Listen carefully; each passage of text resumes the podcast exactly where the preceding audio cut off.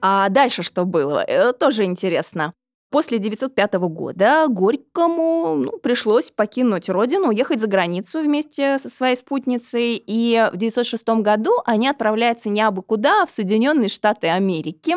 Да, там любили, так скажем, русскую революцию, содействовали русским революционерам, и американцы, которые такие принципиальные демократы, они не признавали и ненавидели русскую монархию как таковую.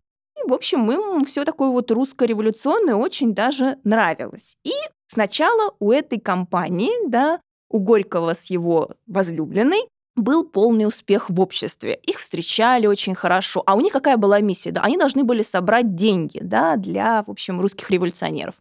Сначала их принимают очень хорошо, они очень нравятся, они располагают к себе людей, а потом вдруг выясняется, что на родине-то у Горького-то жена официальная, ребенок, и вот тут вот э, наши американцы такие пуритане, им это все не понравилось. И, в общем, пришлось нашим героям уезжать, несолоно хлебавшим. Да, и нужно сказать, что пуританская Америка, она очень бурно выражала свое недовольство. Была целая газетная кампания, но об этом лучше расскажет наш эксперт.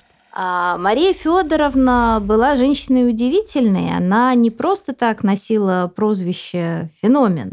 Собственно, Владимир Ильич Ленин дал ей такое прозвище, пожалуй, потому что она феноменально умела вытягивать деньги из своих поклонников, и э, большую часть, э, значительную часть этих денег она передавала на нужды партии, и, собственно, партия была обязана и ей, и впоследствии Алексею Максимовичу, безусловно. Поэтому, когда мы говорим о том, что в Советском Союзе Горькому жилось хорошо, ну, потому что Советский Союз своим существованием очень во многом был обязан Горькому.